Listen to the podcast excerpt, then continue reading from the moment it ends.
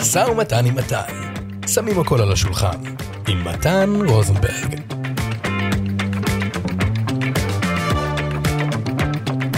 שלום גבירותיי ורבותיי, הגעתם למסע ומתן עם מתן, אני מתן, והיום יש לנו אורח מאוד נכבד בקהל, הוא יושב איתי פה בחדר, מחכה לדבר, קוראים לו יונתן וולפגור, ועכשיו הוא בחור בן 22, ואני לא יודע אם זה היה פליטה פרודיאנית, אבל כשאני פגשתי אותו הוא פלט שיש לו בערך מחזור של 500,000 שקל בשנה. כן, משהו כזה 530,000. קצת יותר מ500,000 שקל בשנה, ילד בן 22. אני זוכר שחוץ מלחטט בה ולגרבץ, בגיל 22 לא עשיתי הרבה יותר. אני לצורך ההשוואה, אני בן 35 עוד מעט. אז ילד בן 22, עם מחזור שכמעט 500,000 שקל, הוא בחור חכם, אבל הוא לא, זה מדען טילים פה, אז מה הוא עושה? איך הוא מרוויח כל כך הרבה כסף? איך הוא סוגר עסקאות? ואיך אתם, גם בעלי עסקים יקרים, יכולים לעשות אולי את אותו הדבר, וליהנות קצת מהטכניקות והמהידע של יונתן וולפגור? אז אני אעשה משהו שהוא לא אופייני לי כל כך, אני לא כל כך אדבר היום. אני יותר... לא מתאים לך. אני יותר מראיין, נקרא לזה. אז יונתן וולפגור. איזה כיף. מחיאות גפיים. איזה כיף להיות פה. וואו, איזה חתיך. איזה ריח טוב יש לו. וואי, תודה, מתן, די. תעשה לי ילד. די, תפסיקו בקהל. עכשיו כבר שומעים שהוא בן 22. בוא נשמע, נראה כמה בני 22 הקשיבו לנו. זה מה שמסקרן אותי. יכול מאוד להיות, שמי. יכול להיות שהוא אולי יותר צעירים. אם אני הייתי יודע. את מה שאתה יודע בגיל 22, כשהייתי בגיל 22, אני עוד לומד, אני תמיד לומד. אז תציג את עצמך יונתן, תגיד לנו לקהל המאזינים שלנו, שבחיים לא פגש אותך, ואולי לא שמע עליך, בטח שמע עליך אולי, מי אתה, מה אתה עושה? יאללה, אני אספר לעצמי ככה ממש בקצרה, אז אני יונתן וולפגור, כמו שמתן רוזנברג האלוף הציג אותי, אני בן 22, גר באזור מרכז, עם ההורים, למרות המחזור, אני קוסם ואמן חושים כבר תקופה של כמה שנים, למדתי את זה מגיל 12 בערך, כלומר עשור, אני התחלתי להופיע בגיל 16 בחלטורות קצת בימי הולדת, ובר מצוות ממש במחירים בדיחה, והיום מחירים הרבה יותר גבוהים, והתחלתי בחצי שנה האחרונה גם לנהל עוד עסק, שנקרא פוף ויש לך יום הולדת, בעצם אני מתחיל להעסיק פרילנסרים, שהם שחקנים, יוצא בית ספר למשחק, כאלה שיוצא צוות הוואי ובידור, והם עושים הפעלות בימי הולדת עם המותג שלי, עם ציוד שלי, בעצם אני סוג של מנהל אותם, אני לא אוהב להגיד שהם עובדים שלי, הם סוג של צוות יחד איתי, ואנחנו עושים את זה יחד, זה ככה במשפט על עצמי. אז אני, רק די להבין ארון, אתה קוסם ואומן חושים, וכרגע קהל היד שלך הוא יותר מבוגרים, ילדים, אז זה משתנה, בהופעות שאני עושה בתור יונתן, בעיקר מבוגרים, בין אם זה אימהות של נערים בבר מצוות ובת מצוות, ואז אירועים לכל המשפחה, או אירועי חברה, כל מיני גיבושים של מורים, גננות, מנהלים, חברות הייטק, אבל רוב השיחות שמתבצעות, הן דווקא להופעות לילדים, הורים לילדים של גיל 4-9, כי בעצם יש לי את הפרילנסרים שהם עושים את ההפעלות, אז אני צריך לספק עבודה גם לי בתור מי שעושה להם את ההכשרות, ושומר ככה על משהו שהוא גם כן קצת שלי, אבל גם בשביל לספק להם עבודה. אז רוב השיחות שלי הם של הורים לילדים קטנים, אבל אני יותר עושה אירועים לאנשים מבוגרים. אוקיי, אז זאת אומרת, זה לא התחיל כאירועים למבוגרים, והיית יותר קוסם לילדים, לפחות נכון. בשנים האחרונות, בתחילת דרכך, וככה עשית בעצם את המחזור הזה. מחזור המטורף. כי העסק פו... רק די... העסק פו... העסק פוף, שאגב זה שם מעולה, פשוט שם מעולה, העסק פוף נועד כדי להפריד את יונתן וולפגור מקוסם הילדים, ועל מנת שיהיו לו, או נקרא, אתה לא אוהב לקרוא לזה עובדים, צוות. אבל יהיו לו צוות שיעבוד בשמך, ואפילו הקהל לא יהיה תלוי בשם שלך. זאת אומרת, אם אמא מזמינה פוף, יכול להיות שאתה תגיע, יכול להיות שמישהו מהצוות שלך יגיע. לגמרי, זאת השאיפה, וגם זה מה שקורה היום כשמתקשרים אליי בפוף, אז יש פעמים שאני מציג את עצמי בתור יונתן, ומספר להם על פוף, ויש פעמים שפשוט מספר על פוף באופן כללי, בלי להגיד את השם שלי ושום דבר, זה כמו שיובל המבולבל, שהוא שם דבר בעולם הילדים, אם יתקשרו ליובל המבולבל, ירצו להזמין את יובל המבולבל, אבל יודעים גם שהוא מאוד יקר, אבל אם היה לו יובל המבולבל והמבולבלים לדוגמה, והיו מזמינים... אין כזה, כי אתה צריך להציע לו את זה. אין כזה, יובל והמבולבלים, וגם זה קיים, זאת אומרת, זה משהו שהוא קיים, והוא גם יודע, ומן עם המטרה והממטרות, וכל אחד יכול לעשות... ודוד חיים והדודים. דוד חיים והאחיינים, דוד חיים והבני דודים, והילדים, זה יכול להיות כל דבר, ואז מתקשרים לדוד חיים, ומספרים להם על ההפעלה בעצם של דוד חיים, וזה בעצם מישהו מטעם דוד חיים, שעושה את ההפעלה. עכשיו, אני בתור יונתן וולפגור, אני לא מותג. אז גם הפנים שלי לא תלויות בזה. זאת אומרת, כשזה יהיה עסק מספיק גדול, עם 10 עובדים, 20 עובדים, כמה שאני אחליט שזה, העסק ממצא את עצמו, אני גם יכול בכל שלב להביא את המטה למישהו אחר, והוא ינהל את זה במקומי, ייקח 50% מהרווחים, אני אקח 50% מהרווחים, ואני אוכל לצאת לדרכי, כשיש לי הכנסה פסיבית, בלי שאני עובד יותר. זאת אומרת, להביא למישהו אחר שאני מספיק סומך עליו את הניהול בעסק, שזה משהו אופציונלי. זה מטורף מה שאתה אומר לי. מה שאתה אומר לי פה זה סוג של, אני אתן לך מה זה מזכיר לי, אני הופעתי פעם בצ'ילה, אשתי מצ'ילה, ויש שם בחור ארגנטינאי שהיגר מארגנטינה לצ'ילה, ונהיינו חברים ממש טובים רק בפעמים שהיינו בבחור מבוגר יותר, הוא בן 50, והוא היה לו פעם בית ספר לקוסמים, והיו מתקשרים לבית ספר, ומבקשים מהבית ספר קוסם למסיבה, אוקיי? כאילו זה היה מקור... הכנסה מעבר לבית ספר, שללמד קסמים לאנשים, ביקשו משם, זה היה כאילו הפעלות. לשבץ, סוג של לשבץ קוסמים. כן, אז כשהיו מבקשים ממנו, אז הוא היה מקבל את התקציב, ואם הוא היה רוצה לעשות זה, הוא פשוט היה מגיע. אבל הוא לא היה, מה שנקרא, הוא לא היה נדבק בכללת ההנחה. אתה יודע, יש כללה, שנקראת כללת ההנחה, שמעת עליה? לא. יש, אתה יודע, יש מכשפות שמטילות כישופים, ויש כישוף שתהיה מכוער, וכישוף שאף פעם לא תמצא אהבה וכזה, ויש כישוף שנקרא כללת ההנחה. זאת כללה, שברגע שאתה מביא הנחה ללקוח, אותו לקוח לוקח את ההנחה הזאת, ואז הוא ממליץ עליך ללקוח אחר. עם אותה הנחה. עם אותה הנחה, ואומר, אבל אני רוצה שמה שעשית לדוד, והכללה הזאת עוקבת אחריך כמו ענן שחור. זה נורא, זה נורא. זה כללה נוראית שאני כוללתי במספר שנים עד שלמדתי איך להשתחרר ממנה, ואחד מהדרכים הכי טובות להשתחרר ממנה, היא להפריד את עצמך מהשירות, שזה דבר מאוד קשה, כשאתה הפנים של העסק, המוצר, ואתה מי שרוצים, שזה דבר טוב באופן כללי, כי הם אומרים, נגיד מישהו רוצה אומן חושים, בר מצווה, לרוחב, לא משנה. אז נגיד הוא לא מכיר אף אחד, והוא לא שואל המלצה, אז הוא הולך לגוגל, מקיש, אומן חושים, קוסם למבוגרים, מילת חיפוש XYZ, שבטח תשתנה עד שהמאזינים העיקריים פה ישמעו את הפודקאסט, ועולה לו השם יונתן וולפגור, ועולה לו השם מתן רוזנברג, ו-XY וזה.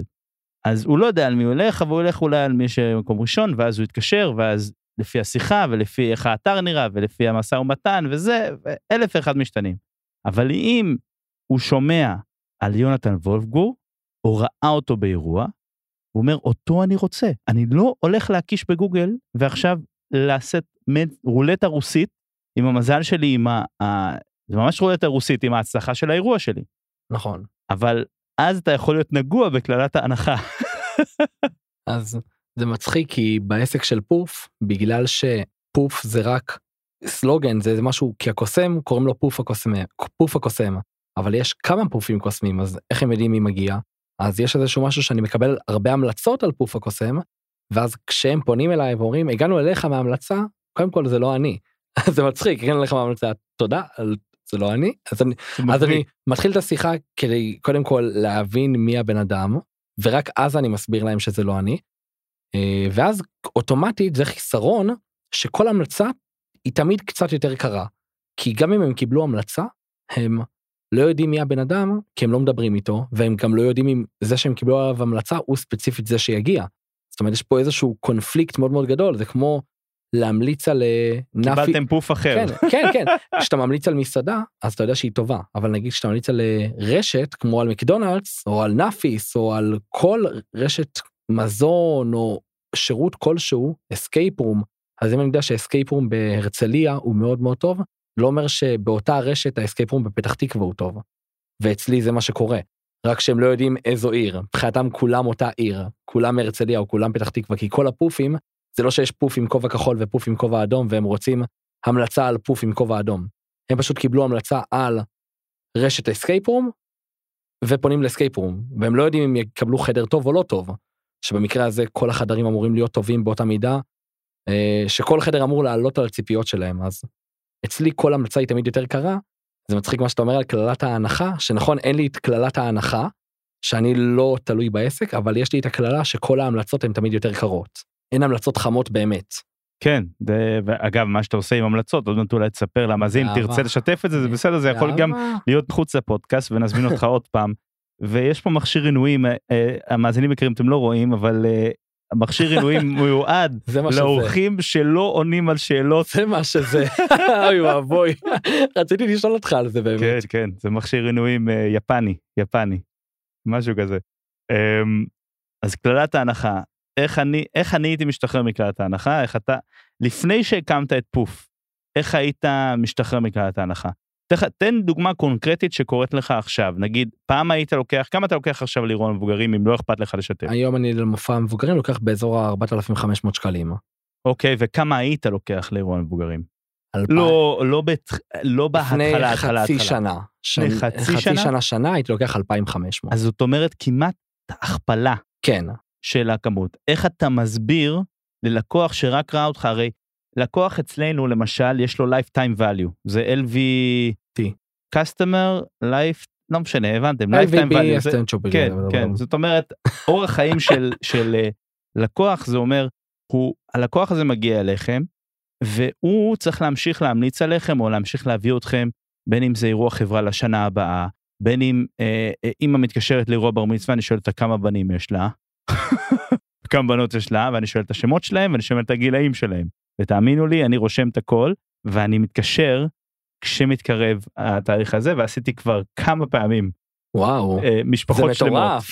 כאילו, זה משהו שאני חושב שצריך לעשות, וזה אומר שהלקוח הזה, נגיד אם זה ליד קר שהגיע מגוגל, ונגיד שילמתי על הליד הזה הרבה מאוד כסף, כי אתה מחשב את הליד, במחיר לא פר קליק, אתה מחשב את הליד במחיר של כמה שילמת בגוגל בחודש מסוים, וכמה יצאו לך סגירות בחודש מסוים. נכון, זה גם יש לא רלוונטיים ועוד. יש 1,001 לא רלוונטיים. נכון. אז נגיד סגרתי אחד מגוגל, ושילמתי לגוגל 2,000 שקל, נגיד. אז הליד הזה עלה לי 2,000 שקל. עכשיו, אם סגרתי את ההופעה ב-2,000 שקל, אני break even, לא הרווחתי ממנו כסף. נכון. אבל אם ה-customer lifetime value, זאת אומרת כמה הופעות, ואתה יכול למדוד את זה, יצאו לך מאותו ליד, זאת אומרת, זה ליד ששווה, עלי היה ליד כזה, אני יכול להגיד כל הליניאד שלו, אירוע יום הולד לסבסטיאן בכפר סבא, בחור בשם סבסטיאן, התקשרה אליי בחורה ארגנטינאית בשם קרולינה, ואני דובר ספרדית, אז התחלנו לקשקש, וזה נסגר, אני חושב ב-2016, ב-2,500 שקל. מאותו אירוע נכנס לי הופעה לאחת בשם ליאת, ליאת אחרי זה המליצה עליי, כי היא מנהלת משאבי אנוש, בכל הקבוצות של הפייסבוק, הביא אותי לכל החברות, והיא עברה כמה חברות, אז היא עבדה בעוד חברת הייטק, ואז באיזה מפעל, הביא אותי לכל זה, וכל פעם, אז אני שולח לה פרחים, ושוקולדים, כל שנה. אני יש לי משהו דומה. היא lifetime value, customer, מליד של גוגל, שהוא לא ליד כזה יקר, כן. אבל וואו. נכון, יש כל דיברתי אז עם אמן חושים בשם אליאן הגיין, והוא אמר לי משהו חכם, הוא אומר לי, אם אתה מופיע טוב, אז אומר שמכל הופעה אמורה לצאת לך לפחות עוד הופעה אחת, אם לא 2-3. זאת אומרת, אם החוק הזה הוא נכון, זה אומר שעל כל הופעה שאתה עושה, יש לך עוד הופעה, לפחות. זאת אומרת שאם הפקת 365 הופעות, לא משנה כמה כסף הן עלו לך, וכל ההופעות היו טובות, אז יש לך כל יום בשנה, למשך כל החיים, הופעה.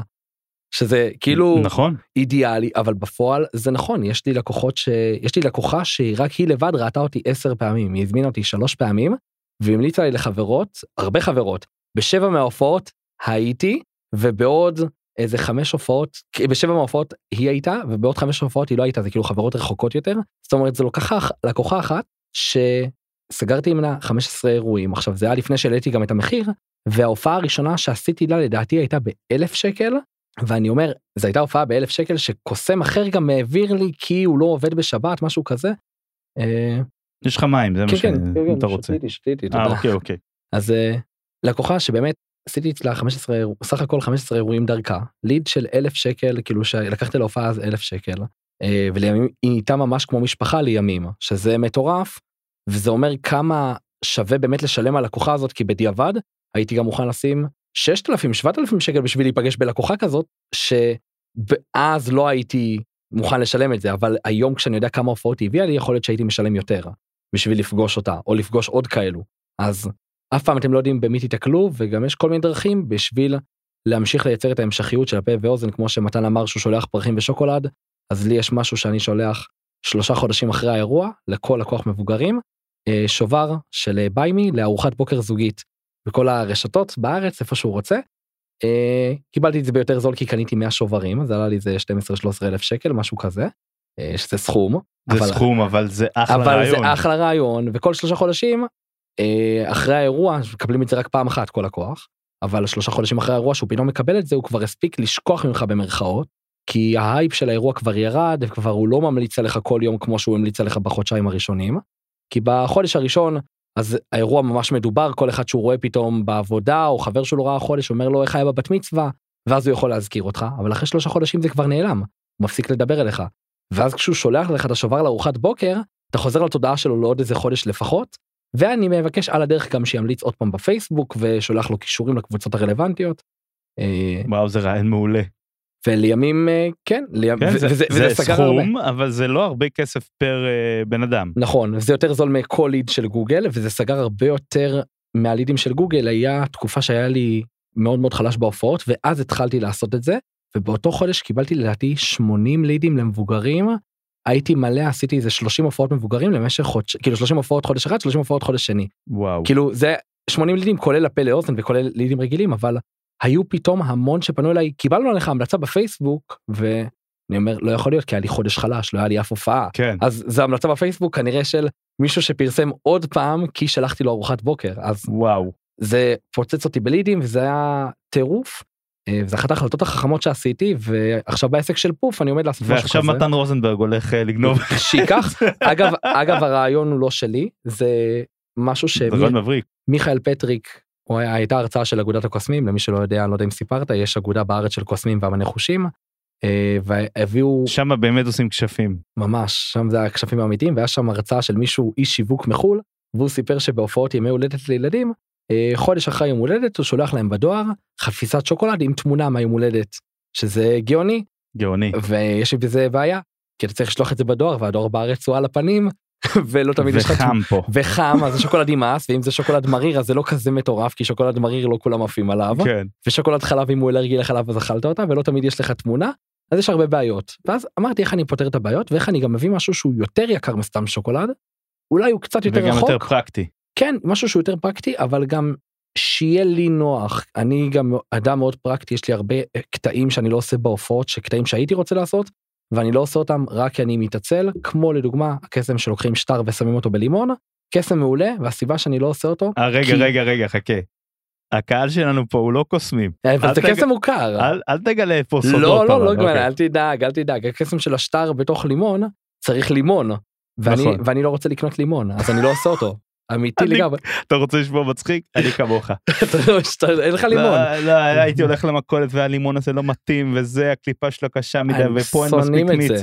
אין לי כוח לזה. ממש. עזוב, הפסקתי לעשות את זה לפני 10 שנים. יש כאלה שאתה קונה לימון, ויש בפנים רק מטבעות, ואתה צריך את הלימון עם השטרות, בלי המטבעות. בדיוק. זה עץ מיוחד. זה עץ מיוחד עם כסף. עץ מיוחד, הוא בעיר מסוימת, ואולי יש פה רמזים בפודקאסט, זה ישלח את המאזינים לחפש את המטמון מוזר. ממש.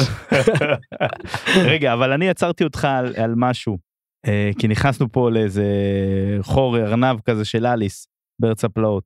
איך אתה, לפני חצי שנה לקחת 2,000 שקל או 2,500 שקל, ועכשיו אתה לוקח 4,500 שקל, ואיך עכשיו אתה, קודם כל, כל הכבוד, זה עלייה משמעותית, אבל איך אתה מצדיק את זה, במרכאות מצדיק את זה, כי אתם לא צריכים להצדיק שום דבר, מאזינים, אבל אתם כן מתמודדים עם כללת הנחה, נקרא לזה, או כללת עליית מחירים.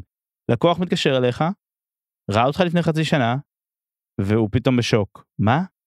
שילמתי לך 2,500, איך אתה עכשיו מבקש ממני, או מחבר שלי, או מהחברה שלי, 4,500.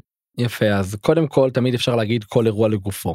זה לא תמיד נכון, אבל מנסים כמה שיותר לקרח את השטח. בסופו של דבר הוא מזמין אותך, כי הוא אהב את ההופעה. ואתה אומר לו, כשראית את ההופעה, אז ידעת שזה שווה כל מחיר. אני לא מוכר הכי טוב בעולם, זה גם למה יש לי מישהי שמייעצת לי על מחירות, ויש לי מישהו שמייעץ לי על העסק, יש לי הרבה הרבה יועצים מסביב, כדי שאני אוכל למקסם כמה שיותר. בעסק של אמנות חושים, בגלל שכרגע הוא על אש קטנה במרכאות אצלי, כי העסק של פוף הוא על אש גדולה, אז כללת ההנחה התקפה לגביי, אבל אני לא מתמודד איתה כמו שצריך עדיין. כן יש לי את הבעיה הזאת, אצלי היום בעסק, כן יש הרבה לקוחות שסגורים איתי, כי בסוף הם מגיעים לאיזושהי הבנה שאני שווה את המחיר, כי הם ראו אותי אז, הם יודעים. מה, הם ייקחו סיכון על מישהו שלוקח קצת פחות, אבל הם לא יודעים איך הוא יהיה? אני אומר להם, בת מצווה, בר מצווה, אירוע חברה, זה השם שלכם, זה פעם בחיים, יש הרבה הרבה משפטים שאפשר להגיד שבסוף זה באמת נכון. רק פעם אחת עושים לילד בר מצווה. אז עכשיו אם יחסכו את ה1,000 שקל ויביאו משהו שלא יחזיק את האנשים, ראית את ההופעה, אתה יודע שהיא טובה ואתה יודע שהיא תחזיק, ואתה גם זוכר אותה שנה אחורה. ראית אותה לפני שנה ואתה עדיין זוכר אותה, זה רק מוכיח כמה זה השפיע עליך וכמה זה השפיע על כל האורחים מסביב. זה מה שאתה אומר נטו ללקוחות? כאילו, אתה אומר את זה במילים האלה? אני אומר גם את זה במילים האלה, וגם אני אומר שהביקוש עלה, אתה ראית את ההופעה, ואז היה מבצע, זה יכול להיות עונה, זאת אומרת, אם הוא ראה אותי, סתם לדוגמה, בקיץ, והוא רוצה אירוע חורף, תמיד אפשר להגיד שבקיץ ההוא לא היו הרבה אירועים, כי זה היה אחרי קורונה, כי זה היה אחרי מלחמה, מבצע, זה, תמיד אפשר להגיד שזה היה אחרי איזשהו משהו, והייתה ירידה, ולכן הייתה הנחה כללית באותו חודש. אתה יכול גם לשאול אותם, והלקוחות שסגרו אז הם לא יזכרו, אז הם יגידו לך, כן, נכון, היה איזה משהו, כי הם לא ידעו באמת, זה משהו, עוד משהו, טריק שלימדו אותי, אני לא יודע כמה הוא נכון, הוא חוקי לגמרי, אני לא יודע אבל כמה הוא נכון לכולם, זה משהו שהוא חוקי כשמוציאים קבלה או חשבונית, אתם יכולים להוציא על איזה סכום שאתם רוצים, ולהביא הנחה על איזה סכום שאתם רוצים. זאת אומרת, אני יכול על כל אירוע, לרשום בחשבונית שההופעה שלי עולה 9,000 שקל, ו-50% הנחה. מה זה עולה? 4,500. ואז, כשהתקשרו אליי בעתיד, אני אגיד, תסתכל, המחיר שלי הוא תמיד היה 9,000, או תמיד היה, משהו, כן, ואז גם העלייה היא גם לא כזאת דרסטית. אבל אז אתה מכניס את ההנחה בעצם בכתב. את ההנחה בכתב, נכון, אבל זה יכול להיות גם כי זה היה באולם מסוים. נגיד, יש לי אולמות, נכון להיום, גם היום, יש לי אולמות שכשאני עובד איתם, אז ללקוח יש 500 שקלים הנחה, רק כי זה באולם הספציפי הזה. הבנתי. כי אני מתחבר להגברה של האולם, וכי אני מכיר את המנהל, וזה שהוא הסכם איתו. זה יכול להיות שזה היה אחד האולמות האלה. יכול להיות שאז הייתי עוסק פטור, והיום אני עוסק מורשה. כן, נכון, נכון. יכול, יש אלף ואחד דברים.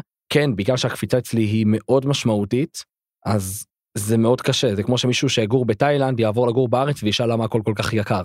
לא ידעו להצדיק לו את זה. נכון. זה פשוט חלק מהדברים. אז כן, הרבה לקוחות נופלים אצלי על זה, כי הם לא רק שהם חשבו שזה המחיר שלי, זה גם מה שהם תכננו כנראה בערך להוציא. אז יש לי לקוחות שנופלים על זה, ויש הרבה שמעלים את התקציב שלהם ומוכנים להשקיע יותר, כי הם יודעים שזה שווה את זה. זו השאיפה שכולם יהיו כאלו. כן, יודעים שזה שווה את זה, זה תמיד, כאילו הפודקאסט הזה נולד מתוך הזה שהמסע שלי, האוריג'ין סטורי שלי, זה שאני לא הצלחתי למכור כמו שחשבתי שאני צריך למכור. זאת אומרת, רק התחלתי את המסע יחסית לעבר הפול טיים, עם אתר שעובד ושכאילו גוגל מראה אותו, מודרני וגוגל אדס ופייסבוק ונכנס לזה בטירוף, אבל אז פתאום מגיעה שיחת הטלפון המיוחלת ואני דופק אותה. כאילו בסופו של דבר השיווק שלך עובד, אבל אם המחירה לא נסגרת אין כסף בחשבון בנק, כאילו לא נכנס כלום. נכון. אז אמרתי לעצמי פה הוויקנס, אוקיי? השיווק, אני לא אגיד שזה דבר קל, זה לא דבר קל, אבל השיווק הוא סופר עונתי, סופר טרנדי, מה שעובד עכשיו אולי לא יעבוד בעוד חודשיים, ואין שום דרך שלך לשלוט על זה, חוץ מלהיות עם היד על הדופק כל הזמן. ובמחירות, זה אותו דבר, אבל במחירות אתה ממש צריך לדייק ולדייק ולדייק, ולהגיע למאני טיים, והייתי דופק את זה. ואחד מהדברים שסיפרתי בפרקים הקודמים, למאזינים, סיפרתי על הספר, שבעצם הפך לי את הכל על זה. התחלתי בספר שנקרא Never Split the Difference, שזה ספר שמגולל את איך סוכן FBI, שהוא הסוכן ממונה על חטיפות ובני ערובה, משא ומתן של חטיפות ובני ערובה, נגיד אם חושפים אמריקאי בהייטי או באיזה מדינת עולם שלישית, קוראים לה FBI כי הוא אזרח אמריקאי, או אם מישהו שודד בנק ותופס בני ערובה, איך אתה עושה משא ומתן עם השודדים, כדי שהם לא ירצחו את כל הבני ערובה? אני מדבר איתך life or death situation, והוא לקח את הידע הזה לעולם העסקי, והוא מזכיר שם ספר שנקרא No, the best negotiation system for work and home. עכשיו, למה הספר הזה נקרא No? כי יצא פעם לפניו, הרבה לפניו, ספר שנקרא Yes, Getting to Yes. זה כאילו האנטיתזה. עכשיו, תמיד יש את האנשי מחירות האלה, ואני קורא את זה בתרגומים לעברית, ואנשי מחירות ישראלים, שבעיניי זה מגדיר את האיש מחירות הסליזי. לנסות להגיע ללקוח לכן, זה הדבר הכי לא טוב שאפשר לעשות, בגלל שהלקוח חייבת להיות לו הזכות להגיד לא. אם אני אתקשר אליך עכשיו, אוקיי, מספק תוכן XYZ, hot. אתה מדבר על פושרים? לא, אני לא מדבר על פושרים, אני מדבר על getting to yes. תמיד יש את האיש מחירות הזה שאומר, אני רוצה להגיע להסכמה. אני רוצה שהלקוח יגיד לי כן. השאלה היא מה כן הזה שווה. מה, אני אתן לך דוגמה, מישהו מוכר חתם מ4, אוקיי? אוקיי. אז הוא שואל אותך שאלות, וזו דוגמה מהספר, מ-Never Split the Difference, שואל אותך שאלות, או מטהר מים, לא משנה, שנית חסר. שואל אותך שאלות שאתה חייב להגיד להם כן, אבל אתה צורח בראש שלך, לא! יונתן, אתה אוהב לשתות מים טריים וקרים? כן. והאם ראית רוצה שהמים הקרים האלה יהיו נקיים מחיידקים, פטריות ווירוסים? כן. אז מעולה. אני מוכר, בום בום בום בום בום, תמי 4 נביאות, לא משנה. נכון. עכשיו אגב, הם משחקים על זה, אתה רואה את הפרסומות של נביאות, הם צוחקים על התמי 4 שצריך להכניס מסננים, ושאם אתה לא מכניס מסנן או משהו כזה, אתה בעצם שותה מים ששווה לביוב, והתמי 4 צוחקים על האלה של הנביאות, אתם בעצם שותים מים עומדים. הם עומדים בבקבוקים, בפלסטיק, בתוך פלסטיק, עם BPA, אתה יודע, הם משחקים על... כל אחד על הזה שלו. כל אחד על החסרונות והיתרונות של ההוא. אני שותה מהברז. הכי פשוט. אמרת לא, אמרת לא. כן, אבל למרות שמאזינים יקרים, הבאתי, בגלל שיש פה אורח, הבאתי גם פה בקבוק כאילו אישי לכל אחד שירגיש VIP. למרות שזה לא נביאות, זה מי עדן, הוא עבד עליי. סליחה, זה סן בנדטו, זה מהאלפים. האמת שזה יותר טוב. פרודקט אב איטלי, אוקיי? שלא יהיה זה. אז שמת לב באינטראקציה שעשינו עכשיו, בדיאלוג הזה, אני שאלתי אותך שאלות שאתה חייב לענות עליהן כן. אז לפי Getting to Yes, אתה אומר, אתה שואל שאלות כל הזמן שאתה חייב לענות עליהן כן, ואז בסוף אתה תסכים. נכון, אתה כאילו... לא, אבל הכן הזה שווה לתחת. זה עכשיו שאני בייעוץ, יש לי מישהי שיועצת לי על מחירות, אז כן יש שלב בשיחה שאני צריך לגרום ללקוח להגיד כן, כן, כן, אבל יש לו את האפשרות בסוף להגיד לא. אבל הכן הזה זה רק בשביל שכנוע עצמי של כמה אני רוצה את זה. זאת אומרת, זה לא חייב להיות כן של עובדות, כמו כן האם אתה אוהב לשתות מים קרים וטריים ורעננים, אלא יכול להיות כן כמו, אין לי דוגמה על מים, מים זה יותר קשה, אבל נגיד, אבל נגיד אצלי בהפעלות של הילדים, אז אמרת שהתאריך הוא לכיוון חודש יוני. זאת אומרת לי, כן, רק כן של כאילו לגרום לה להגיד את זה על הלשון, או להגיד לה, ואת מן סתם רוצה שהוא יענה. עכשיו. אני הייתי עושה הפוך. לגרום לה להגיד לא, לא, לא, לא, לא. כן. אתה יודע למה? כי לא נותן לך להרגיש בטוח. כשאני יכול להגיד לא כל הזמן, אני מרגיש בטוח. אני לא מרגיש מחויבות. אני מרגיש שהאיש מחירות הזה, הוא ירד מהקו ברגע שאני אגיד לו. כמה פעמים התקשר לך עוד, זה לא זמן טוב. לא, אבל מתן, אנחנו רוצים להצליח, זה לא זמן טוב. נכון, כי הם לא, זה לא מתאים לכל דבר, הכן, כן, כן, כן, או לא, לא, לא. זה מתאים גם באופי של התסריט, וגם באופי של המקצוע. כי נגיד, אם מישהו קונה תמי 4, תמי 4 לא קונים מרגש. תמי 4 קונים מנוחות. אבל אירוע, אמן חושים, קונים מרגש. לא צריך אמן חושים, אלא רוצים אמן חושים. אבל תמי 4 זה משהו שצריך אותו, כי אתה צריך מים בבית איכשהו, בין אם זה מהברז, בין אם זה מבקבוקים, בין אם זה מתמי 4. זה צורך. מקרר, אם ימכרו לך הביתה מקרר על ידי רגש, אז שיטת הכן, כן, כן, היא לא נכונה, כי זה לא הגיוני למכור מקרר עם רגש. אבל אני חושב שאם היית, דרך הניסוי, אם היית הופך את כל השאלות בתסריט ללא, יהיה לך הצלחה יותר גדולה. תנסה. כן. מה? באמת? תלך דוגמה. תנסה. תלך דוגמה. וזו דוגמה שנתתי בפרקים הקודמים. כשאני מתקשר ללקוחה, אני לא יודע אם זה זמן טוב או לא. אז אני לא שואל אותה, זה זמן טוב?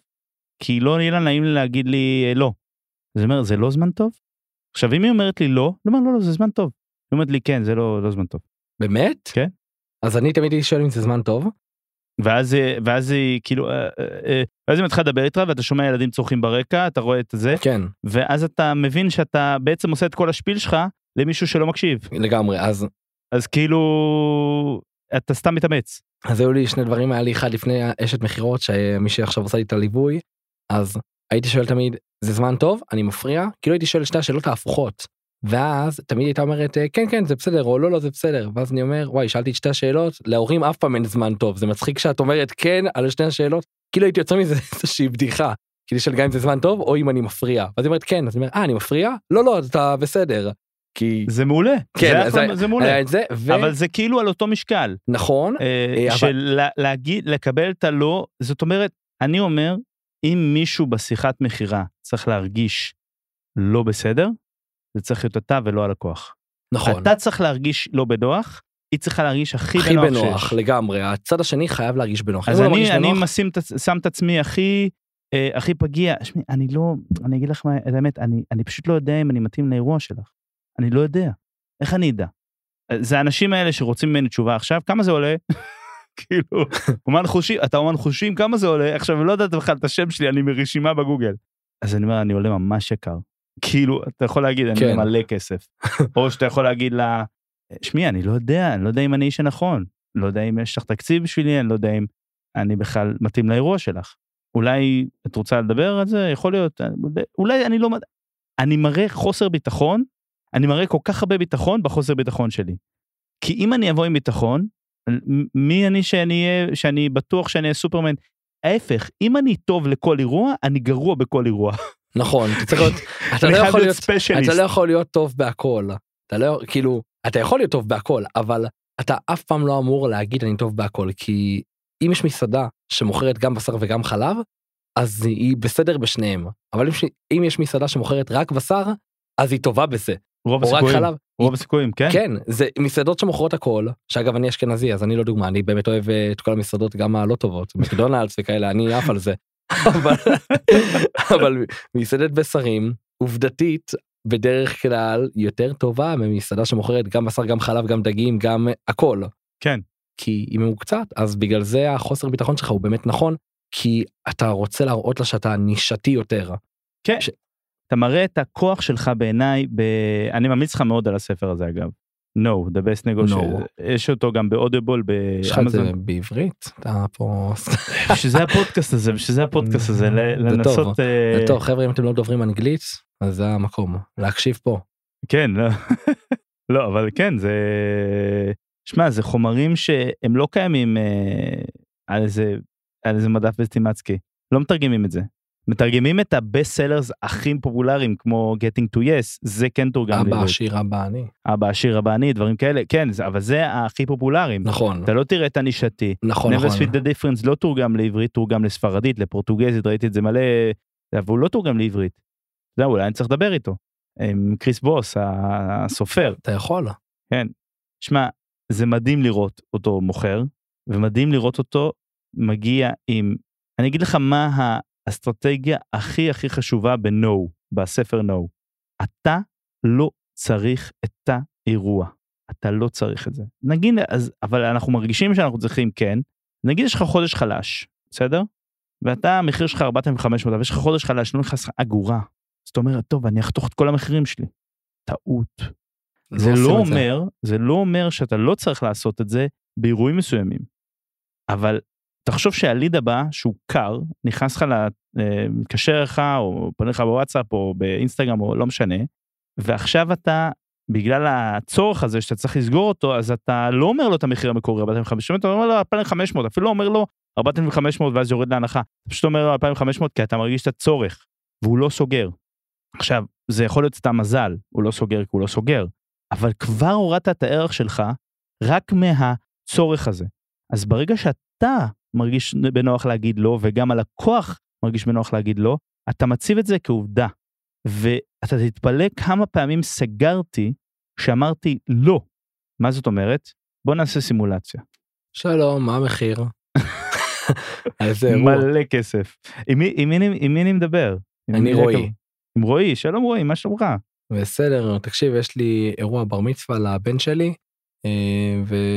ורוצה לדעת כמה עולה אירוע. וואו, אני חושב שהכי טוב, אם זה בסדר מבחינתך, כן? אני לא יודע, אם נתחיל בתאריך, זה בסדר? כי אני לא יודע אם אני פנוי. כן, התאריך הוא ב-19 ביולי. 19 ביולי, תן לי שנייה, לבדוק את היומן. לבדוק את היומן, קליק, קליק, קליק. 19 ביולי, צהריים או ערב? ערב. ערב. אני פנוי, אני פנוי. אז אמרת בר מצווה לבן שלך, איך קוראים לו? יובל. יובל. שם יפה, שם של האחיינית שלי. אז יובל חוגג בר מצווה, וכמה אנשים הולכים להיות, ומה ההרכב? זה ילדים של הכיתה, זה חברים, זה משפחה, זה גם וגם? נהיה אירוע ממש מצומצם, 60-70 אורחים מהמשפחה. אוקיי, אוקיי. ומה אתם תכנים לעשות? קבלת פנים, אנשים אורחים, אורחת ערב, יש איזה הפעלה אחרת, יש איזה מצגת, סרטון? אנחנו נוסעים באולם, ויש מנות וזה, ומצגת, ואיזה ברכה שלנו, שלי ושל אשתי, וזהו. ואיפה אתה רואה אותי משתלב? למה דווקא פנית אליי? לא, חיפשנו איזה משהו שיהיה משהו נוסף. משהו נוסף, כאילו אתה מרגיש שהאירוע עצמו כרגע לא מחזיק. כן, אפשר לעשות את האירוע ככה, אבל חשבנו להוסיף איזה קונספט, שיהיה איזה משהו. אוקיי, אוקיי. יש לי כמה קונספטים, שאולי יכולים להתאים לך, אני לא יודע, יכול להיות שלא. תעצור אותי מתי שאתה רוצה, ותגיד לי לא, מתן, אני חושב שזה לא מתאים, ואנחנו נתקדם הלאה. זה בסדר מבחינתך? כן. מעולה. אז יש לי קונספט כזה שאני מסתובב בקבלת פנים, שזה מאוד מוזר, הרבה אנשים אומרים, מה זה אומר מסתובב? זה נתך קודם כל את המופע הקלאסי, אני גם עושה אותו. זה מופע במה, שאני מופיע מול כולם, בדרך כלל אחרי המנה העיקרית, מופיע מול כולם, מופע של 45 דקות, 50 דקות, יש בו קטעי טלפתיה, קסמים, נגיד אני מעלים טבעת ניסויים של מישהי, תדאג אני מחזיר, זה לא חלק מהחשוב. עכשיו, אם הוא לא צוחק פה יונתן, אני משנה את כל הטון, אני כל הזמן יש לי מבחנים בתוך השיחה, לראות עם מי אני מתמודד, כי זה מאוד חשוב. לגמרי. אם אתה מתמודד עם מישהו אנליטי, אם מישהו זורם איתך. אם הוא לא צוחק, מה אתה עושה? אם הוא לא צוחק, אני פשוט לא מתייחס לזה כבדיחה. פשוט ממשיך, אני גם חותך בן אדם. לא, לא, אני לא מתייחס לזה כבדיחה, לא, אני מפסיק מכל הבדיחות, ואני לא מתייחס לזה כבדיחה. אין יותר בדיחות. לא, אין יותר בדיחות, זה נטו, אני יודע שהוא אנליטי, הוא בא רק לתת תשובה לאשתו, או בשבילו, או לא יודע מה, כדי שהיא לא מספר, והוא יכול לעבור הלאה. בסגנון התקשורת, לא יודע אם היית. אני זוכר, אני זוכר. אז הוא משימתי. משימתי, כן, כן, כן. או אנליטי, לא? משימתי, יש כמה משימתי, מקדם. יש גם, ב-Never Split the Difference, נדבר על זה הרבה. בצבעים? לא בקשר של צבעים, בקטע של, אנחנו שונאים שתיקה. הנה, נגיד, אל תדבר רגע. נכון מאזינים, זה היה מביך כרגע, שמעים לנו נותנים על זה עוד קצת, אגב, אורחים יקרים שאורחים עכשיו את הפודקאסט הזה, אל תערכו את הקטע הזה, זה אמור להיות, אוקיי? נורא. אז זה קשה, אבל יש אנשים שזה הדרך שלהם, ואם אתה מדבר על המחשבות שלהם, הם אומרים לעצמם בראש, למה הוא לא סותם את הפה? תן לי לחשוב, כאילו, אז אתה צריך להבין אם הוא אתה מדבר, אז בקיצור, אני אומר את הבדיחה הזאת, נגידו לו צוחק, אני אומר, אל תדאג, אני מחזיר. לא שומע צחוק, בסדר, ממשיך הלאה. וזה המופע. והסתובבות זה בעצם ההפך גמור של כל מה שתיארתי עכשיו. זה מופע אינטימי, אישי, אחד על אחד. אני מגיע לכל קבוצה ומסתובב בין שולחן לשולחן, משגע את האנשים. תקשיב, נראה לי שאנחנו יותר רוצים משהו כאילו מול כולם. אתה יכול גם לשתף את יובל? כן, בטח, אני יכול לעשות קטע שהוא יוצא הסטאר. שמה הוא יוצא? הסטאר, הכוכב של הזה, אלם כן, הוא לא רוצה, זה בסדר גם. כן, לא, הוא רוצה, הוא שתף פעולה. וכמה זה עולה? זה עולה 7,500 שקלים. אוקיי, אני... עכשיו תגיד לי, יש משהו לעשות לגבי המחיר? יש משהו לעשות לגבי המחיר? שמע, אני אגיד לך מה רואי, אני מרגיש שבשלב הזה של המשא ומתן, אנחנו קצת מוקדם מדי כדי לדבר על זה. אתה מקבל ההחלטות היחיד בנושא? אני צריך לדייץ גם עם אשתי. אוקיי. אתה רוצה לעלות איתה עכשיו בשיחת ועידה? בטח, אני בעבודה, אי אפשר... אז תתקן אותי. אני אשלח בינתיים אחרי השיחה שלנו סרטונים בוואטסאפ. אוקיי. עכשיו, מה אני יודע על הלקוח הזה? אני לא יודע אם הוא יסגור או לא. אבל לא אכפת לי. כי אני לא מרגיש צורך. למרות שאני צריך, כן? אני לא יכול, אני שומע את... אוקיי. מה השלב הזה שאתה שומע את השקט הזה? שאתה נותן מחיר. אתה אומר מחיר ושותק? ככה אתה עושה בשיחות? כן. וואו. כן. יש כמה גישות לתת מחיר. ברור. מחיר ואז לדבר עליו. מחיר ואז לדבר עליו, מחיר ואז להביא את כל היתרונות. מחיר באמצע הצגת המוצר, זה גם קיים. יש גם מחיר בתחילת השיחה. כן. שזה אומר, היי, כמה זה עולה? זה עולה 10,000 שקל. וואו. ומה אני מקבל בזה? עכשיו אתה מתחיל תשפיל. אתה מתחיל כאילו הפוך. זה מצחיק זה? למה לא? זה לא אומר שזה נכון או לא נכון, זה אומר שעובד חלק עובד לחלק, לא, זה עובד, יש פה מלא התאמות, זה פר אירוע, פר קוסם, זאת אומרת זה צריך להתאים לאיש המחירות וצריך להתאים ללקוח שמדבר איתך, נכון, זה לא הכל מתאים לכולם, אבל הכל יכול להתאים להרוב, נכון, זאת אומרת אם זה הבן אדם הנכון שמדבר בטלפון, זאת אומרת איש המחירות הנכון, אז הוא, בוא נגיד אנשי מחירות טובים יכולים לעשות את הכל וזה יעבוד להם עם רוב האנשים, ככה או ככה. אז בגלל שאני לא איש מחירות, אז אני צריך למצוא משהו שהוא באמת מאוד מתאים לי באופי. כי נגיד, אני להגיד מחיר ולשתוק, זה עושה לי כזה, אבל שמה, יונתן, מה שאתה צריך לעשות? כי זה ניסוי, הרי יש לך מלא לידים. נכון.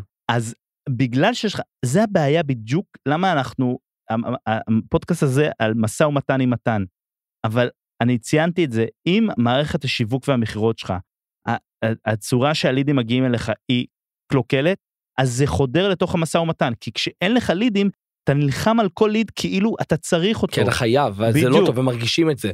צד השני ממש מרגיש את זה. בדיוק, אז אתה צריך to fake it till you make it, גם אם יש לך 0 לידים, אתה הקוסם הכי יקר שאתה, בטווח מחירים שאתה מרגיש נוח להגיד, זה לא כאילו אתה נולד ואומר מיליון שקל, הם פשוט לא ישלמו לך את זה. אבל צריך כמובן להיות ריאליסטי והכל בטווח הזה, אבל אני מדבר איתך, אם הליד הזה מגיע, וזה הליד הראשון שהגיע מזה חודש, ליד, לא סגירה, ליד, מישהו, טלפון, זה קורה. נכון, אז אתה... ואתה עכשיו מתלבט על משתבש אליו, עכשיו, לי יש שיחות, עוד מעט אנחנו נשמיע הקלטות כנראה, אולי לא בפרק הזה, אבל של שיחות מזעזעות שעשיתי, שהתעקשתי, לא לנתק את השיחה, לא בקטע של לא לנתק שיחה, טוב, ואז אמרתי לו, אתה יודע מה, בוא נפגוש אותך, בוא נשב על קפה, הייתי פושי, הייתי כמו גבר שמתחיל עם בחורה, שהיא לא מעוניינת, אבל אתה חייב, אבל אתה חייב, זה נורא, לא זה נורא, אני תמיד שונא את הגישה הפושרית, יש פוש, יש גישה שהיא פושרית, ויש את לעבור את הגבול, נגיד, אמרת בוא נעלה את אשתך על הקו, אז יש אנשים שיגידו שזה פושרי, אבל זה פושרי במרכאות במובן הטוב, כי בסך הכל אמרת בוא נעלה אותה לקו, גם אם הייתי אומר לך, היא בעבודה, ואז היית אומר, יש לה הפסקות, בוא ננסה, בוא נגיד, זה איזשהו גבול, אבל אם הייתי ממש מתעקש, אז באיזשהו שלב, היינו אומרים, כאילו, הלקוח היה אומר, טוב, אני לא רוצה לדבר איתו, כאילו, אני מרגיש לו בנוח איתו, הצד השני תמיד חייב להרגיש בנוח, זה הכי חשוב. והדרך לתת לו להרגיש בנוח, זה לתת לו להרגיש לו. תחשוב שאני אומר לך משהו עכשיו, אני אומר לך, זה נקרא Accusation audit, מ-Never Split the Difference, אוקיי? בואו נתן לך דוגמה את זה בתור קוסם, אוקיי? אתה בתור קוסם מקבל הפניות מקולגות, נכון? נכון. מקוסמים אחרים. אז אני אומר לך עכשיו, כן, עוד מעט נהיה חם, מקוסמים אחרים, בסדר? וגם לנו הקוסמים יש אגו. עכשיו, אני יודע שאתה, יונתן וולפגור, לוקח 4,500 שקל עכשיו, אוקיי? אבל לי יש ליד ב-2,500. בסדר? אני מתן, אתה לא יודע את זה עדיין. בסדר? אז אני אומר לך, היי יונתן, מה המצב? ותקשיב, אתה פנוי ב-17/6, יש לי איזה לקוח שצריך זה, אני תפוס. פנוי. אתה מושלם לזה. פנוי. זה 2,500. עכשיו אתה תקוע עם האגו שלך. אתה אומר, מה, אני אסכים, אני ירדתי ב-2,000 שקל, לא, מתן, אתה יודע שאני לא עובד במחירים האלה וזה. נכון. מה אם הייתי עושה לך הפוך? היי יונתן, מה המצב? מה קורה? תקשיב, אני הולך להציע לך משהו, אתה הולך לחוס עליי. לך להגיד לי, לא, לא, לא, זה לא בשבילי, ואני מבטיח לך שהבא שאני אביא לך, יהיה הרבה יותר טוב. זה אירוע, זה לא המחירים שאתה עובד בהם. אני יודע את המחירים שאתה עובד בהם, מה זה, מה זה, מה זה? בדיוק, אתה רואה את זה? פתאום אני מתעקש. אתה מתעקש, אתה מספר לי כבר. זה מסקרן. זה נקרא Accusation audit. אתה אומר, אתה מאשים את עצמך בכל הדברים הרעים, איכה, האיש מחירות. אני אומר, אתה הולך להגיד אליהם, מתן, מה אתה בא אליהם? זה מתן, מה, אתה דפוק? כאילו, מה? אתה אומר לך, ואז שאני מוציא את זה, אתה אומר, זה הכל, זה לא היה כזה נורא. אתה אומר לי, כן, כאילו, מה זה? תקשיב, 17/6, תבדוק את הבנוי, זה 2,500 שקל, ואני מצטער. הכל טוב וזה, ואז אבל תראה איפה האגו שלך. כן, פתאום אני אומר, יש סיכוי, כאילו אני אומר, הכל טוב, אני שמח שהצעת בכלל, כאילו, אני בא בגישה אחרת. אבל תסתכל איך אני הגנתי על האגו שלך. כן. וכדי להגן על האגו שלך, אני צריך להוריד את עצמי, ולהיות בסדר עם זה. זה הסוד בעיניי למחירה אמיתית. זאת אומרת, להוריד את עצמי בידיעה. קראתי ספר מדהים של ריין הולידי, Ego is the Enemy. כמה ספרים, בונה. אחי, זה אודיבול, אתה יודע, אתה נוסע להופעה רחוקה בטבריה, אתה שומע חצי ספר. שומע שירים באוטו. Ego is the Enemy, אתה אומר, לכל אחד יש אגו, נכון? והאגו זה דבר חשוב, זה דבר חשוב, זה מגן עלינו. הבעיה היא כשהאגו הוא ההגדרה העצמית שלך, ברגע שהאגו נפגע, ההגדרה העצמית שלך נפגעת. מה זאת אומרת? אם האגו שלך נפגע ממשהו, אז אתה אומר אני דפוק. אתה לא אומר האגו שנפגע, אתה אומר אני דפוק. כן, מאשים את עצמי. מאשים את עצמי, אבל מה אם היית יכול לשלוט באגו שלך ולהלמיך אותו כמו מחוק של ווליום, להלמיך אותו ולהגביר אותו. זאת אומרת, אתה מגביר אותו כשאתה מול קולגות ואתה רוצה להראות כמה אתה הזה. נכון. אתה מלמיך אותו כשאתה רוצה דווקא למלוק את כמה המידע שאתה רוצה מהקולגות שלך. הרי אם אתה תלך נגיד לכנס של אגודת הקוסמים, ויש שם קוסמים כמו, והאומני חושים כמו ליאור סושרד אפילו, שמרוויח עשרות אלפי דולרים פר הופעה, אם לא מאות אלפי דולרים, ואתה תגיד לו, תקשיב סושרד, אני העליתי את המחירים שלי ל-4,500, תגיד לו עם חזה מנופח ואגו, אתה לא תלמד ממנו כלום. אבל אם אתה תגיד, אתה תדבר אליו בהרצה, ותגיד, לא, אני, כולה, אתה יודע, אתה מוריד את עצמך, הוא יגיד לך, פאקינג יעלומים, הוא ייתן לך. הוא ייתן לך את המידע הכי יקר. אותו דבר עם לקוחות. אתן לך דוגמה, אני עכשיו הולך לתת לך אנקור יותר מדי גדול, אוקיי? מה זה אנקור? זה עוגן של מחיר, שאתה לא יכול לעמוד בו. אוקיי. ואני רוצה לדעת אם אני יכול לרדת, אבל אם אני אתן לך, אתן לך דוגמה, מה המחיר? תשאל אותי. כמה עולה? 7,500. אוף. עכשיו, אל תגיד לי, אל תנסה להתמקח איתי, תגיד לי, יש מה לעשות לגבי אוקיי? זה יקר לנו מגרד. תגיד לי, זה יקר לנו מגרד. תשמע, זה יקר לנו, אני וואו. בכמה חרגנו? לא, תכנתי הרבה פחות. וואו, אוקיי. מביך אותי אפילו להגיד. אני מבין, הייתי ממש שמח לעזור לך. אולי יש דרך שאני יכול לעזור לך בכל מקרה. בכמה חרגנו? רצינו שבאזור ה-3,000. אני מבין. תן לי לדבר עם קולגה, אתה תהיה פתוח להצעה, אני לא בטוח, יכול להיות שלא, כי אתה פנית אליי, יכול להיות שאתה רוצה רק אותי, אתה תהיה פתוח להצעה שאני אפנה אליך קולגה, המלצה חמה, מישהו שאני עובד אותו צמוד, אבל הוא טוב? אני חותם עליו. אין מה לעשות, אני הוא טוב, תשמע, אני רוצה שזה יהיה אירוע טוב, שיחזיק את אני חותם על המוניטין שלי עליו, ואני לא סתם אומר את זה, אני באמת. אתה תרצה? כן. אני שולח הוואטסאפ, תקשיב. אני יודע שעובד בקצת יותר מזה, אבל אני משאיר את המשא ומתן אליכם, אם יסתדר, יסתדר, אם לא, באמת, אל תרגיש מחויבות, אני רק פה לעזור, אוקיי? תודה, מאוד מעריך את זה. אם זה נשמע פייר מבחינתך?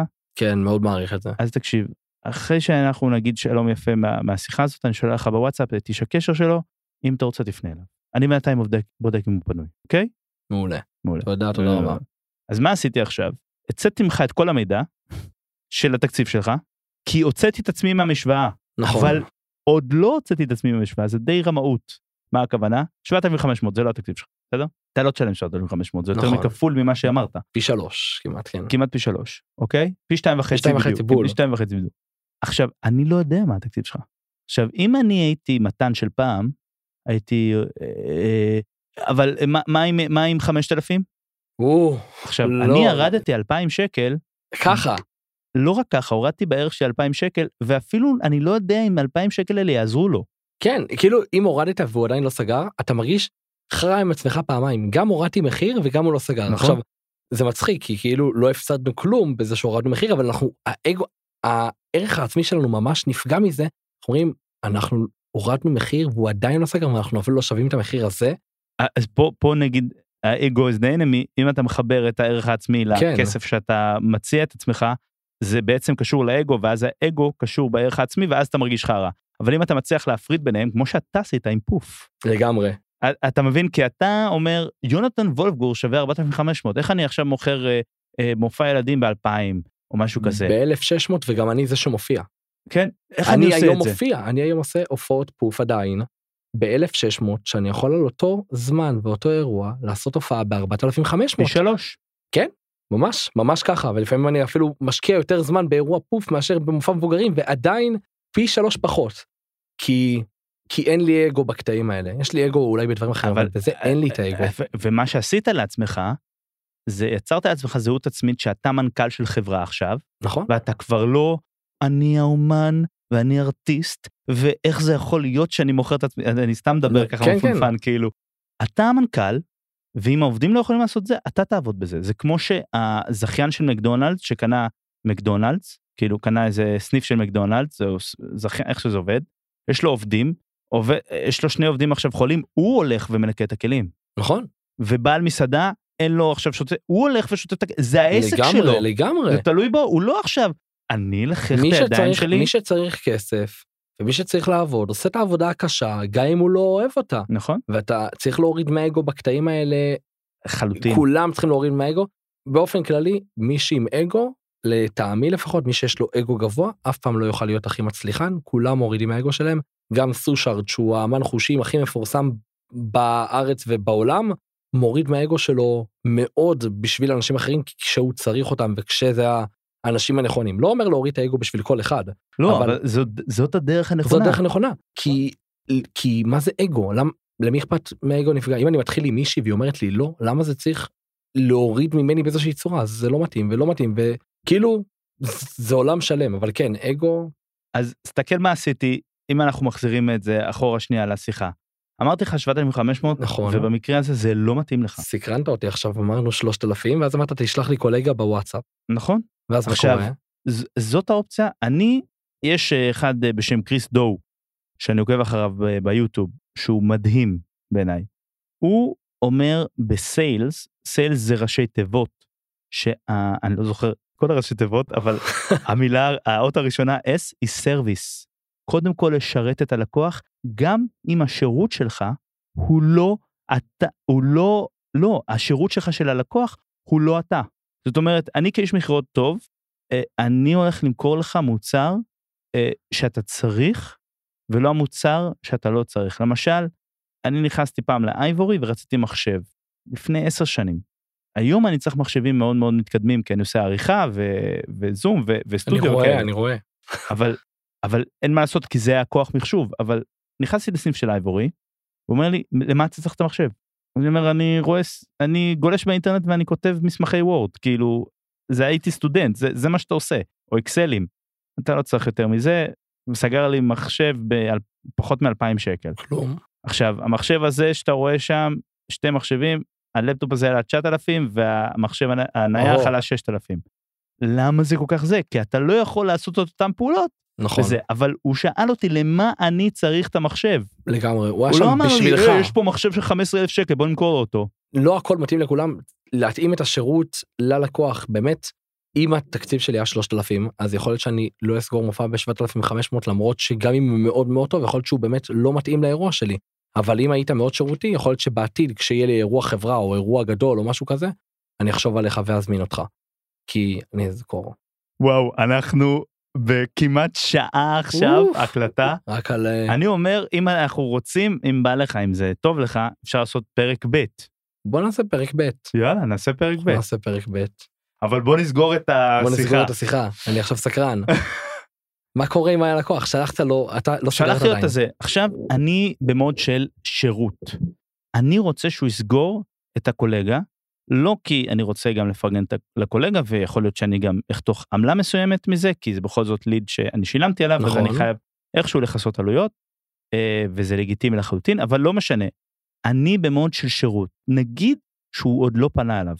אני הולך להציג ללקוח, כאילו אני בא לטובתו, וזה נכון, אני בא לטובתו. אתה באמת בא לטובתו. אני באמת בא לטובתו, שאתה יודע מי אמן חושבים אותו.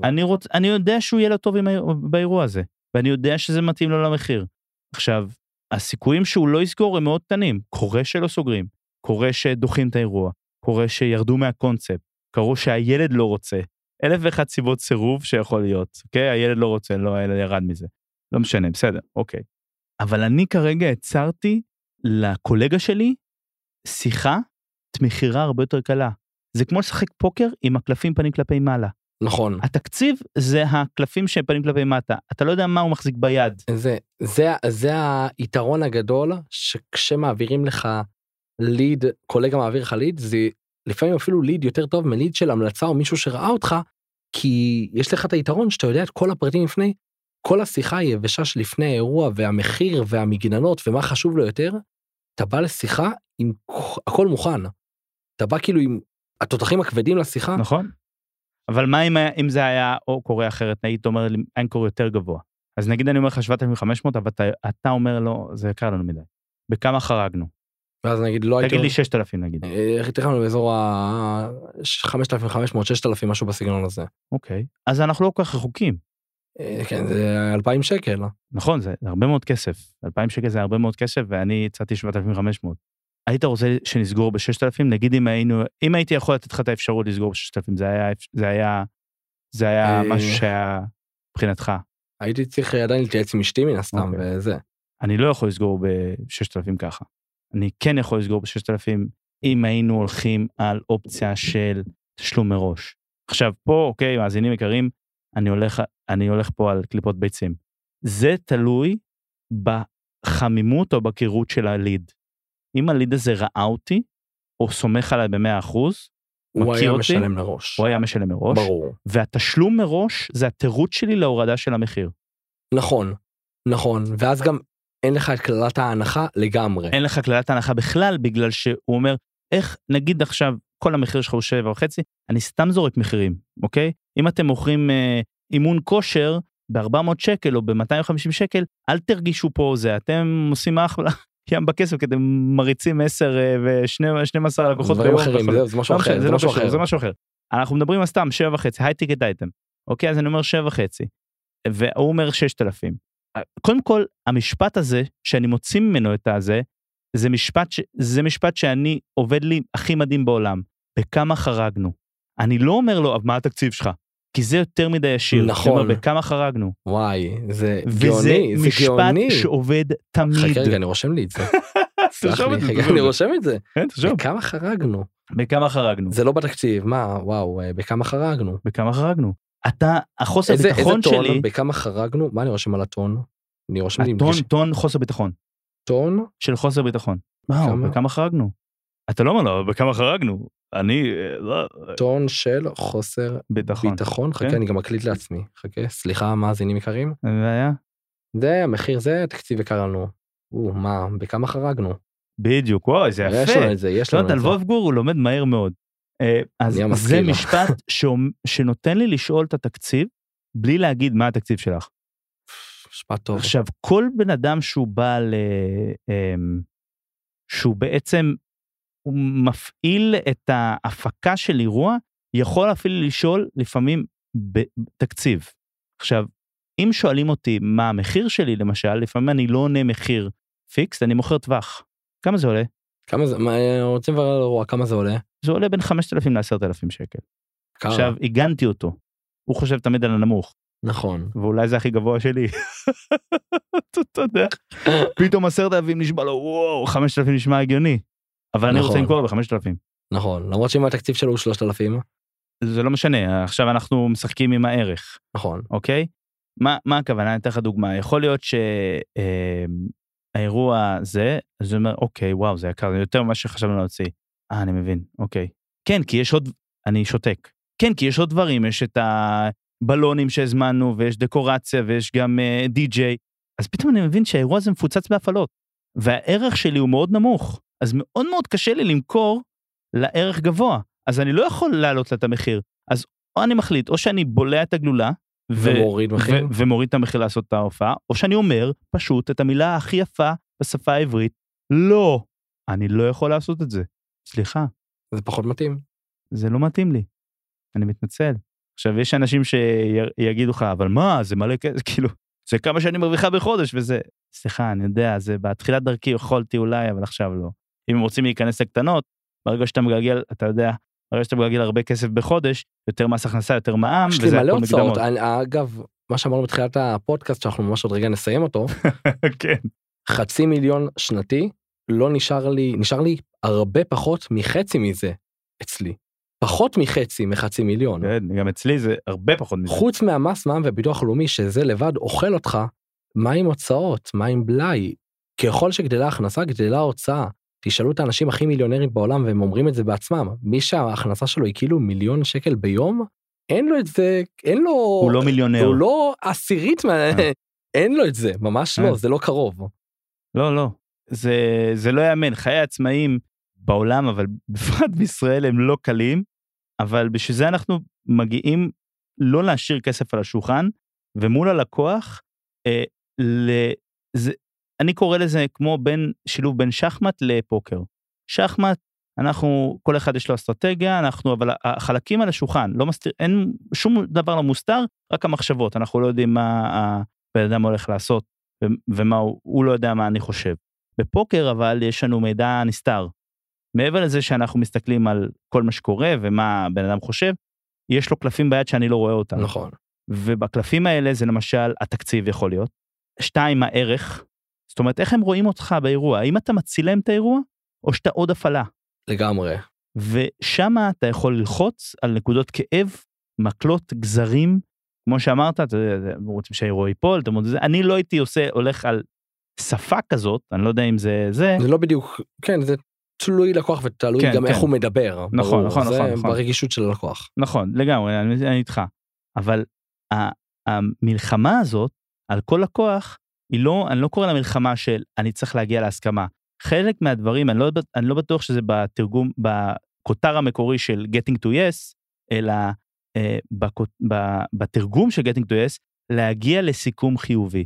יש בכל הסרטים ובכל החברות של אנשי מחירות, get the results, כאילו, הכל להשיג את התוצאות. אבל אם אתה רודף אחרי תוצאות, אתה תסגור עסקה בכל מחיר. אם אני אומר לך, יונתן, אתה צריך לסגור לי עכשיו 30 הופעות בחודש, אולי אתה תסגור ב-800 שקל כל הופעה, נכון. כי אתה חייב להשיג 30 הופעות, אתה מבין? המדד הוא לא נכון. המדד הוא לא נכון, אחוז סגירה, אחוזי סגירה באופן כללי, זה, המדד הנכון הוא כמה אחוז סגרת, אבל גם זה יכול להיות. אבל זה מדד שהוא טוב, כמה אחוז סגרת, אבל כמה אחוז סגרת מהלידים הרלוונטיים, ואם יש ליד שהוא לא רלוונטי, כי רוצים אותך, לא יודע, להופיע בבית קברות, אז אתה גם לא יכול להחשיב אותו, ויש לידים שאתה גם לא רוצה להופיע להם, אז אנחנו להחשיב כלא רלוונטי. יש לי עוד שמקבל, ידידה שלי ממש רוצה הופעה, היא רוצה קוסם, אתה יכול לבוא בהתנדבות? לא. לא? אתה מדבר על ההוא הבן 39 שפנה לכולם כן! זה אותו אחד. פנה לכולם, זה אותו אחד. הוא פנה אליי לפוף. הוא רצה הופעה מפוף. זה אותו אחד. והכי הכי עצוב זה שהוא מבזבז חלידים. כן, עלה לי כסף. עלה לכולנו כסף. הוא פנה לכולם. הוא עלה יותר כסף ממה שמרוויח בחודש. אפילו לא עניתי לו. אז אני הייתי אומר, נסכם את השיחה, יונתן וולפגור. ילד בן 22, אני קורא לו ילד, אבל הוא בחור פה מבוגר, עם זקן, אני חושב כבר מגיל 8. משהו כזה. זקן מלא.